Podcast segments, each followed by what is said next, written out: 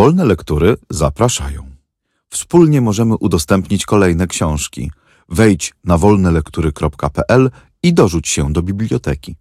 Audiobooki wolnych lektur są udostępniane na wolnych licencjach, co oznacza, że możesz je swobodnie wykorzystywać, udostępniać, pobierać i publikować pod warunkiem zachowania warunków licencji i zgodnie z zasadami wykorzystania wolnych lektur, które znajdziesz na naszej stronie wolnelektury.pl.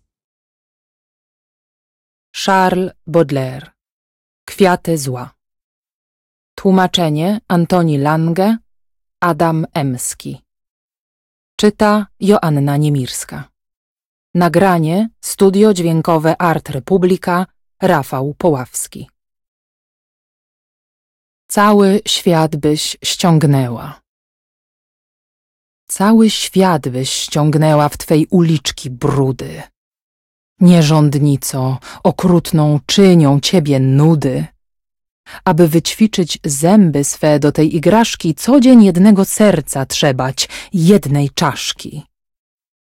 Oczy twe gorejące jak szyby sklepowe na jarmarkach, gdzie płoną gałęzie cisowe, są jako pożyczanej potęgi dzierżawa i nigdy nie poznają swej piękności prawa ślepa, głucha maszyno.